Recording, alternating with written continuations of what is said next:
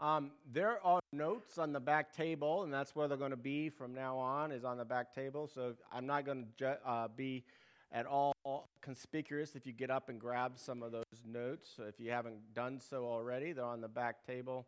Those should be a few back there. Um, if you have a cell phone, you're more than welcome to scan that QR code to get them on your phone uh, in a PDF format. And uh,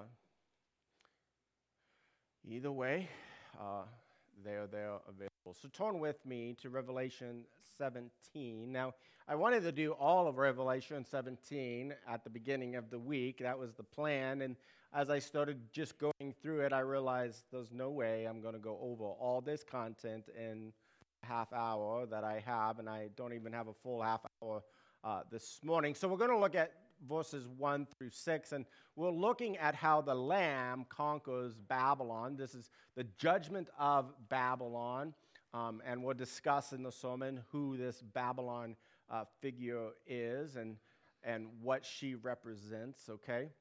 So let's start uh, with an overview because we haven't been in Revelation for a while. So Jesus uh, says to John, Write therefore the things that you have seen, those are, and the things that are to take place after this. This is John's instructions for writing the book of Revelation. So Jesus' outline of Revelation is what was seen, Jesus glorified, Revelation 9, uh, 1, 9 through 20. What is the seven churches of Asia, Revelation 2 through 3. And then what will take place, or what will be, which is Jesus' judgments in the seven seals, seven trumpets, and bowls. And then there's the visions that reflect on those different uh, judgments. So today we're looking at chapter 17, the beginning of it, but 17 and 18 are two visions which expound on the fall of Babylon in the bowl judgments and even I think in those uh, uh, 14:8 is a trumpet judgment. Then one of the seven angels.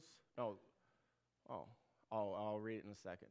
So let's look in chapter 17, verse 1. One of the seven angels who had the seven bowls came and said to me, Come, I will show you the judgment of the great prostitute who is seated on many waters. Okay? And with, with, whom the kings of the earth have committed sexual immorality, and with the wine of whose sexual immorality the dwellers on earth have become drunk. And he carried me away in the spirit into the wilderness, and I saw a woman sitting on a scarlet beast that was full of blasphemous names, and it had seven heads and ten horns. Okay? Now, another angel, a second following, saying, this is 14:8. Another angel, a second following, saying, Fallen, fallen is Babylon the Great, she who made all the nations drink the wine of the passion of her sexual immorality. So, how should we view the great prostitute in Revelation? And, and there's a lot of debate about this. In fact, there'll continue to be debate because there's different options and they all have valid points of interpretation. Um, I'm not going to go to every nuance of those things today. I don't have time, but I'm going to expose you to four views. So there's four options, the four views uh, that we can take. The first is that it is a cryptic reference to Rome used by the early church to keep certain truths from persecutors. And this is an example of this is in 1 Peter 5:13. Uh, he's talking to a woman about a woman in Rome, and he says, "She who is at what Babylon, who is likewise chosen, sends you greetings, and so does Mark, my son. Because he's writing, and it's pretty well founded that he's not writing from Babylon, but he's writing from Rome. And so he's using Babylon as a code word crypt. Hey, who likes codes? You know, you ever remember, like, as a, as a kid, uh, you got the cereal box and you had to, like, get the code for the cereal box? Ever, anybody ever do that? Yeah, I, I did that once in a while, and then I got tired of it because I I'm not good at codes. But, anyways, they had they spoke they have a speaking in cryptic language uh, to to cover uh, themselves. So this is the first option. Excuse me. that cracker. Christ's body is getting to me, you know, I guess. Uh, second is she, she, is the city of Jerusalem as an apostate uh, set against God. And um, I think this is probably the least uh, verif- uh, verifiable view, but, but some people do hold this view um, because uh, Jerusalem is uh, descripted uh, at least two places in the Old Testament as a prostitute, as a whore, because she's leaving God and she's God's wife. Uh, Hosea would be a very popular book for that, that uh, Old Testament book that does that. But most of the time, when dealing with uh, Jerusalem and Babylon, they're in, uh, they're in opposition to each other. Does that make sense? Um, Jerusalem, and especially in Revelation, Jerusalem is where God is fighting from and, and, and fighting the forces of evil. And we can see very clearly as we go through this that Revelation is actually com, uh, contrasting Israel, Jerusalem, with this city, Babylon. And, and so I just don't think uh, that it's an option. It has some criteria, but it's not strong enough given the, the context. Third, she's a metaphor for the system set against God. This includes all major cities throughout time. Okay? So it's this idea of every religion falls that's not Yahweh, right? That falls under Babylon. And if we think of Babel, the Tower of Babel, because this is that's the Hebrew word for Babylon, by the way, Babel.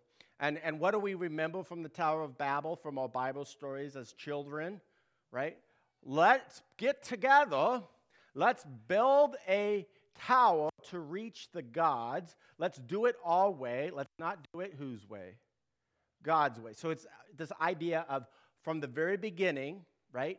Babel or Babylon led the apostate, meaning against God, to, to leave God from the very beginning right? And so we know certain cities are more apt to that than others, isn't there, right? And certain nations are more apt to that than others. But it really includes all evil in all nations that and religions that lead us away from God. So uh, that would be the third one. And then the fourth is that she is a revived Babylon on the banks of the Euphrates rivers, once again leading the world in an apostate religion. Now, this is a very this is a possibility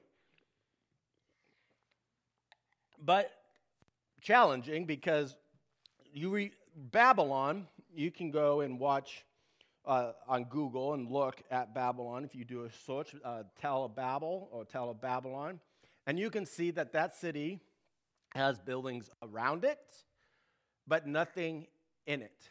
It's been desolated and deserted since the 6th century AD. Okay? So there's been nothing going on there for quite a while. So many people read that as God's fulfillment of the judgment of Babylon. And if you want to read about the judgment of Babylon and the results of that, you can read it in Isaiah 13 or Jeremiah 50, right? And it's sitting desolate, and jackals and owls and, and wild animals live there, and it's a desert. And it looks like that now. So many people say, well, that, it can't be a revived one, or it can't be Babylon because it's that prophecy's been fulfilled. If you say, well, no, that prophecy hasn't been totally fulfilled or it's partially fulfilled, then this is a possibility. So there's a lot of possibility, and they all have validity, um, and um, but they all have trouble. Does that make sense?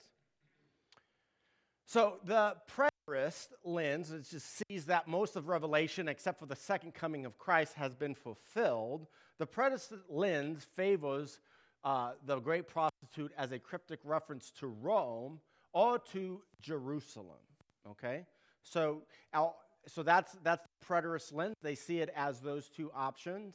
Uh, and I've already talked a little bit about the weaknesses, right, of the Jerusalem uh, line of thought and argument.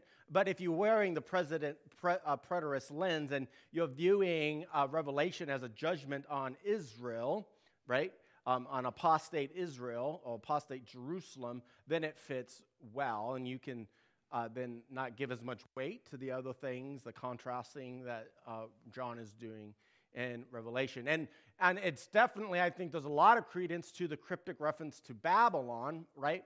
And so um, then they go into this, and we'll get into this next week, but the, what emperors of Rome line up to the uh, seven heads, which are kings and hills and, and all that. So the preterist lens favors a cryptic reference to Rome or to Jerusalem. The idealist lens uh, favors for being the metaphor for the world and the system set against God, right? And so there's this idealist idea that uh, that it represents everything. It's going, but they and they do actually believe uh, it's not just all this, but it's going to consummate at the second coming with a certain entity of cities, right?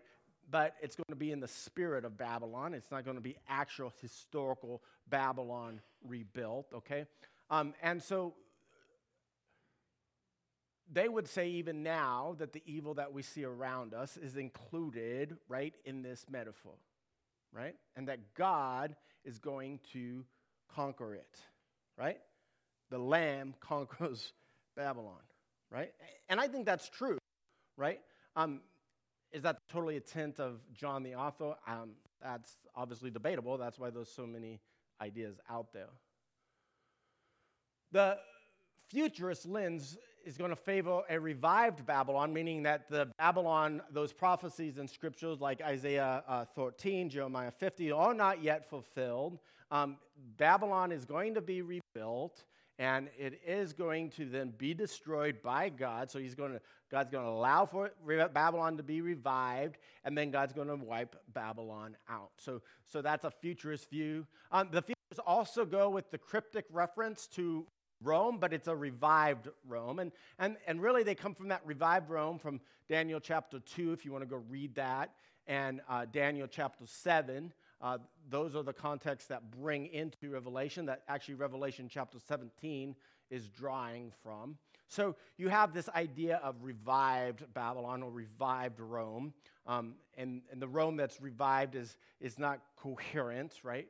And we'll see that in these texts next week but not this week. So, the Old Testament language for this passage uh, in Revelation 17 comes from Isaiah 21, the whole chapter really, but one, verse 1 I want us to, to just read today. The oracle concerning the wilderness of the sea. Now, that's an acronym, a weird thing. What wilderness has a sea, right? I mean, water and desert typically don't go together, but here the, the prophet Isaiah has combined the, the the ideas of desert and sea, the wilderness of the sea. As Oran's and the Negev sweep on, it comes from the wilderness, from the terrible land. And this whole chapter is a judgment on, guess what city? Babylon. John is taken in the spirit to the desert, okay? So he's in the desert. And, and Beale writes, though the desert can be a place of protection for God's people, uh, before and after the Exodus and in the end of time. Remember in chapter 12, the, the, the woman Israel flees where? To the desert, right? Um, um, and some people say Petra, but it doesn't actually say that in the text. It's also a habitation, though, of fierce animals like serpents and evil spirits. And in the place, it is a place of sin. Jesus is tempted where? In the desert. Um, so it's a place of sin. It's a place of judgment, okay? And persecution of the saints, right? The, um, the dragon tries to swallow up the saints. Where? In the desert with what? Water coming out of his, his mouth, right? So I think here we can say John is taken to a place of Babylon's judgment. Okay, so that's why he's going to the desert, is because it's the judgment of Babylon. Uh, John, or the great prostitute. John's only other use of desert is in Revelation chapter 12, where the red dragon, having seven heads and ten horns, which ties back into this passage, by the way, because how many heads does the beast have? Seven. And how many horns does he have? Ten, right? Uh, seven heads and ten, pursues the woman Israel, who is the opposite of the prostitute. Okay, so here we see this first com- uh, contradict, uh, not uh, confliction. No, that's not the one. What? Counterfeit? Yeah, she is a counterfeit. Contrast. There we go. The first contrast um, of, of these two entities. So Israel is everything good, right? And, and, and wholesome in this sense in, in Revelation. The church is, is joined in with that. And while the prostitute is everything, what? Bad, right? So they're in contrast, they're in uh, conflict, really, right? The Old Testament imagery also comes from Daniel 2, 41 through 44, and Daniel 7, 3 through 7, 20 through 24. These are all things that we're going to take a look at next week in the interpretive section of the passage. We're only looking at verses 1 through 6, which is the presentation or the, the vision. And we're going to unpack the interpretation next week. I don't have time to do so today. In fact, I'm running out of time the mo- at the moment. So she is depicted as a prostitute because she leads the world away from God with her apostate religions, okay? She causes the world to commit idolatry. So, idolatry is unfaithfulness. It's a term used when two people are married and one cheats on the other. Okay? So, she causes the world to commit idolat- idolatry through idolatry. Idolatry is the act of worshiping another God rather than God who deserves all worship, love, and care. So the whole world is to be, it was made to be faithful to Yahweh. That's, that's what it was supposed to do. That's what God created the world to be. And as we know, it is not, right? Uh, we are a minority, right? In the world, and becoming more so by the day.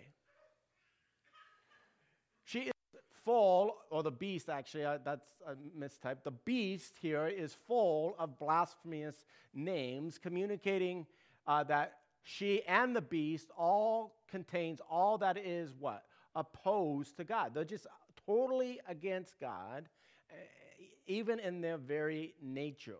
Name carries nature, okay? And she is opposed to that.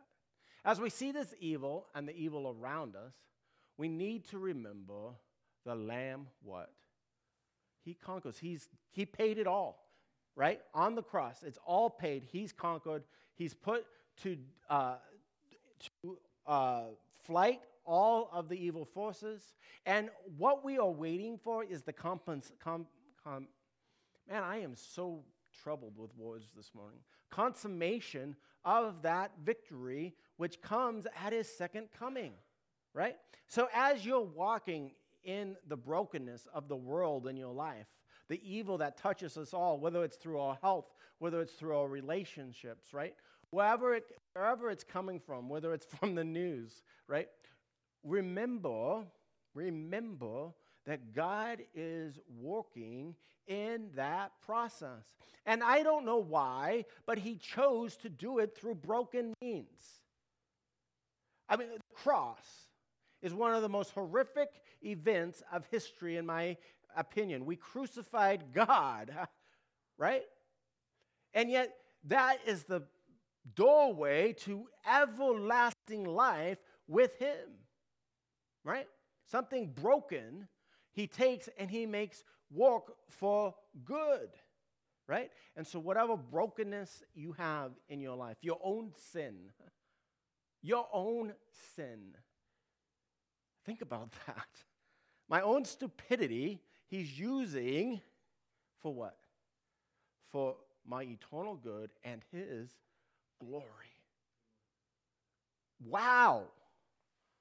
And so when I am walking through life and I'm wanting to kick myself in the head, or I'm even being rebellious and saying, I want to do what I want to do it, and I want to do it now, I need to stop and remember that God is in charge and that God is what?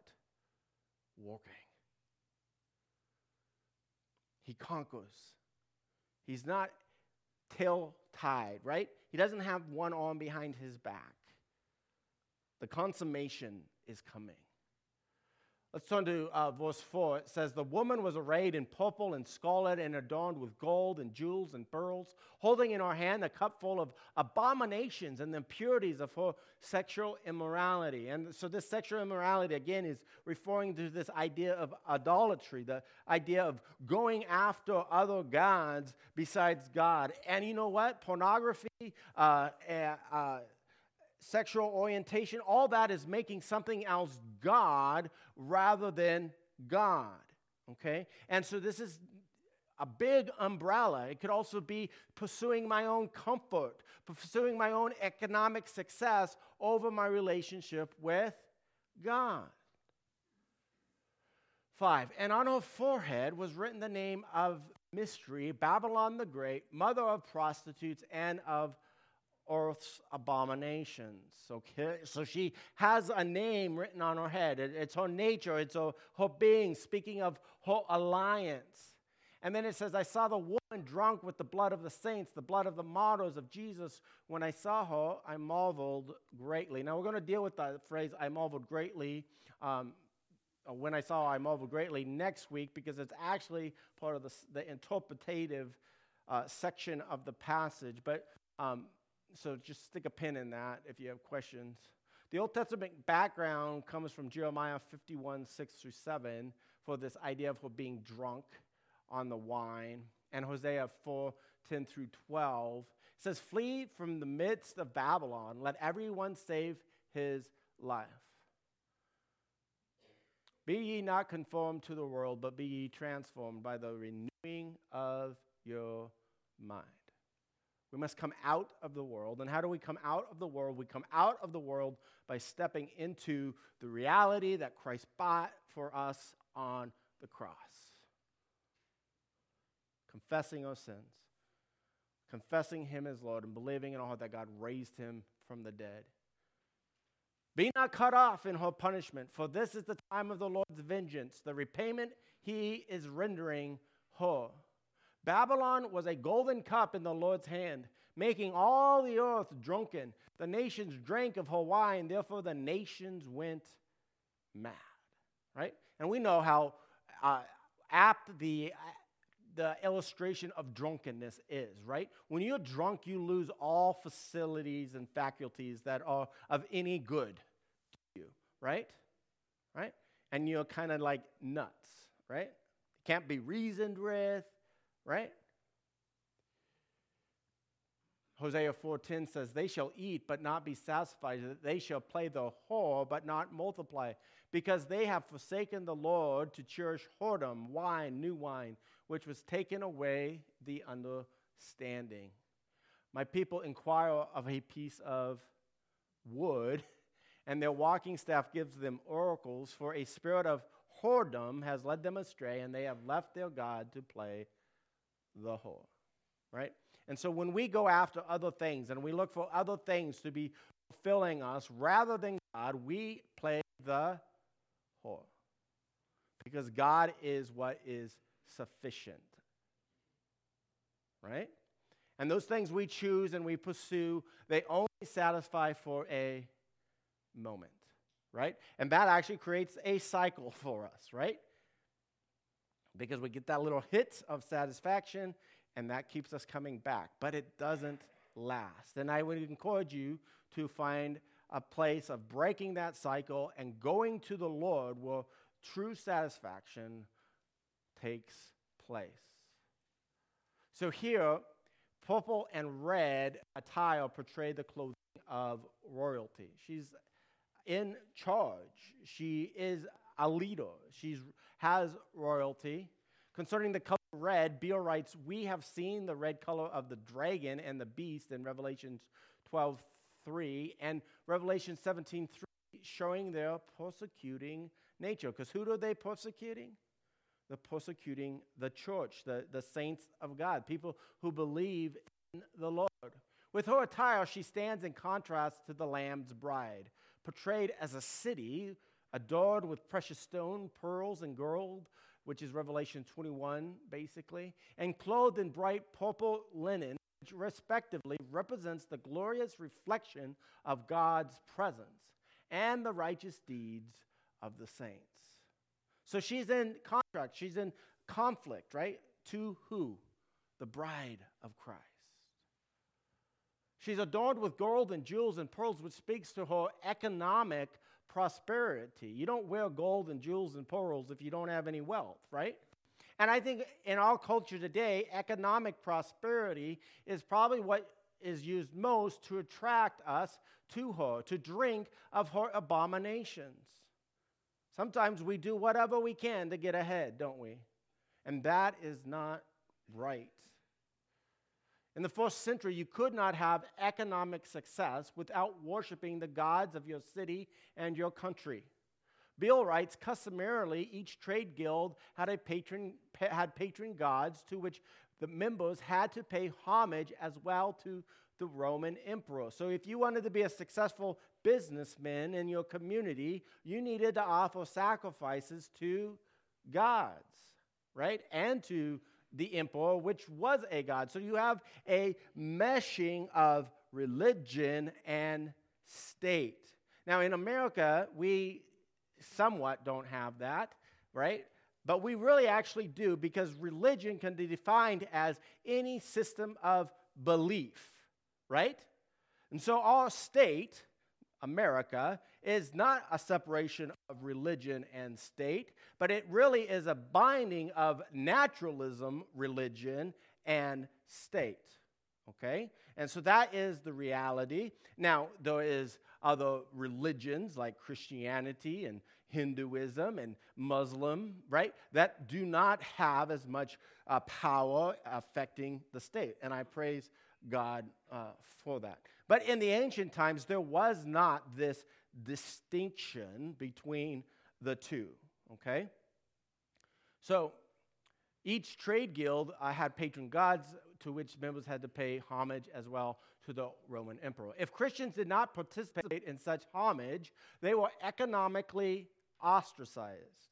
Revelation puts it this way those who do not take the mark do not buy or sell, right? So economically ostracized. And prevent from participating in their trade. The whole of Revelation 17 represents these religious, economic aspects of society, which often work in conjunction with the political state. So the preterist puts this happening back in the time of the fourth century, and there was a certain extent that it did, so that is, that is true, right? Um, they couldn't participate, and so they were ostracized. The futurist puts this as something coming up. There, is so much speculation out there on this, and I just encourage you don't engage in the speculation. Just know that God's going to take care of you okay? Because they'll talk about microchips and, and all this stuff, and that you won't be able to buy or sell unless you get chipped or have some kind of tattoo if you're from the 90s. That's what they were doing in the 90s, uh, in the movies, right? Um, so there is a time coming, I do believe, that, that you will have to participate in the world system, religious economic system, to uh, succeed, right?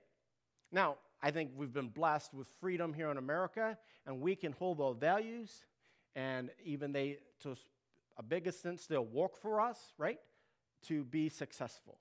So, being successful in and of itself is not a problem, right? The means to success is what the problem is, right? So, we can be tempted, right? to join the world and make economic success more important than God, can't we? And sometimes we're tempted by that on a regular basis. And in so many ways, it starts little, doesn't it? Oh, you know, maybe I'll cheat on my taxes this year. Or maybe I won't report that. Oh, I, that was all cash, right? Or, or maybe it's a little different, subtle. I don't need a Sabbath this week right? I'm going to get ahead, right? Because Sabbath is really about an expression of trusting God with our resources, whether they be our energy or our money. So we do not want to be, t- we are tempted. We do not want to cave to that temptation and, and of our success. We must be careful not to drink from her cup, her cup of abominations. And she's subtle. In verse 5, her name is written on her forehead, and it's depicting her allegiance with the beast and his nefarious schemes, his evil, extra evil schemes. If we have confessed Jesus as Lord, then his name is written on all foreheads, showing our allegiance with Yahweh. That, name is written there. You're sealed, you're, you're, you're delivered to God. And it says in Revelation 24, they shall see his face, and his name will be, well, on their foreheads. Right? Where's your allegiance lie? Have you confessed Jesus is Lord? Believe in your heart that God raised him from the dead so that your allegiance lies with him? She doesn't like our allegiance with Yahweh. The world does not like our allegiance to God, to Yahweh. In verse 6, she's drunk. She's mad drunk on persecuting the saints who bear witness to who? To Jesus. Each of us who confess Jesus as Lord carry with us Jesus into our communities. We bear witness of his work, we bear witness of him in our lives. We are living epistles. As witnesses of Jesus, it can feel overwhelming, can't it? And frightening in a culture that continues to grow more hostile, right? And, and it's hard to know how to navigate that. Because most of us, I think, if we're truly honest, want to leave a simple, peaceful, quiet life, right? We don't want to go out there and make waves, right? And yet, the more we go out there and the more we engage culture with truth and with Christ's love, the more waves it seems that are made. And since sometimes we get belligerent, and that's not good, and we're like, I'm just going to make all kinds of waves, and I don't care about being nice anymore, right? But we're not called to be mean. What are we called to do with our enemies? Love them. What else are we called to do? We're called to pray for them right? And so oftentimes we need to forget, necessarily not forget, but we need to set aside the issue, right? And love the person. Every one of those people out there that disagree with us are created in the image of God, right? And so, not that we accept their actions, but we show them love in spite of them, right? and it can be done. And I know there's a lot of confusion because our culture says love is acceptance of what they do, and that's just a false. That's, that's a fad. That's not true. Love has never been acceptance of what one does, okay?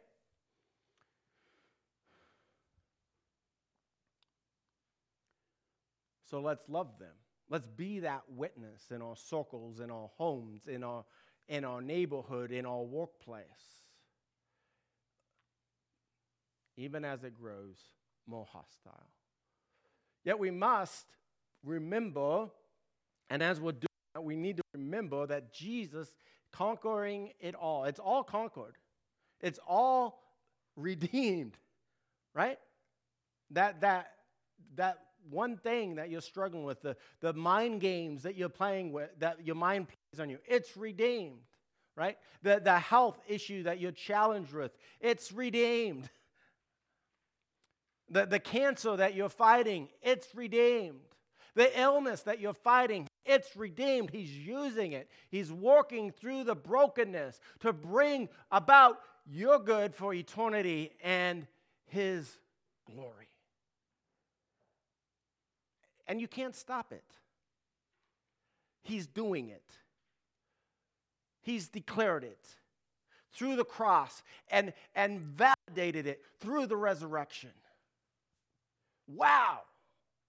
If that's not encouraging, I don't know what is. So let's remember. Let's remember the Lamb conquers. The Lamb conquers.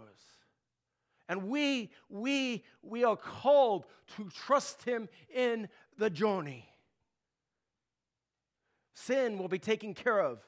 Trust Him in the journey. I know you're wrestling with things right now. I am. And I know it's hard to trust. But I encourage you, I implore you, trust Him in the journey.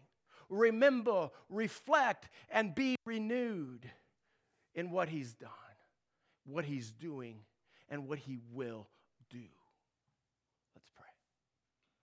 Father God, we thank you for your grace that is all sufficient, new every morning, available to us at any moment to come boldly by the blood of Christ, boldly before the throne of grace, to receive mercy and grace to help in our time of need. And we come. We come in desperate need of you, and we pray that you would walk, and we thank you that you are walking, and we pray that you would give us a glimpse of the work that we do that you're doing. And mostly, mostly we pray that you, we would trust you in the journey. Trust you have conquered, all conquering, and will bring about full redemption. We ask this in Jesus' name. Amen.